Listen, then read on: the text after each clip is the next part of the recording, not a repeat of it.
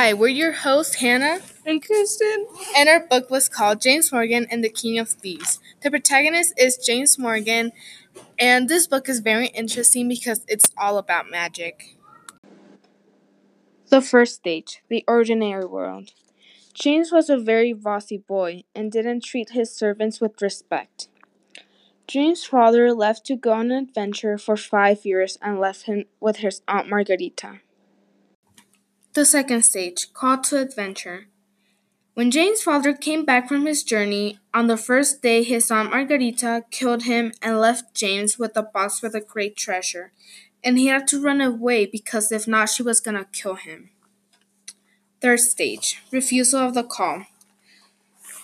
A gang of thieves took away his box and gave it to the king of thieves. He had to get it back from, back from him by becoming a thief, but he didn't want to because he never stole anything from anyone. The fourth stage, meeting the mentor. Three brothers called the Rat Brothers and Lacey accepted him in his clan. George taught him how to steal. Peter taught him how to pick locks, and Paul taught him to create distractions. The fifth stage, crossing the threshold. James learned to be a thief and was committed to get his box back from the king of thieves. The sixth stage, test allies and enemies. Test James had to go through was that he was almost eaten by a wolf. He was almost killed by an officer and his aunt Margarita.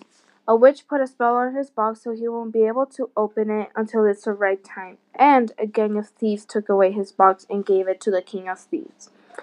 Allies are the Rat Brothers, Lacey, and the pirates. Enemies are the officer, his aunt Margarita, and the king of thieves. Stage 7 Approach the inmost cave. The Vault of Treasures is where James approaches the inmost cave. cave. When he goes in the cave, he uh, has to get the amulet that opens his box that has the treasure. When he is in the Vault of Treasure, he goes through many challenges to get the amulet. Stage 8 The Supreme Ordeal. The Supreme Ordeal when he goes into the vault and has to get over the fact that his dad is dead. Another supreme Ordeal is he almost drowns and has to knock down poles in order not to drown. Stage 9 The Reward. Jim Morgan's reward is the box with the treasure because there was something important to him in there that his dad gave him, and which was the last thing his dad ever gave him. Stage 10 The Road Back.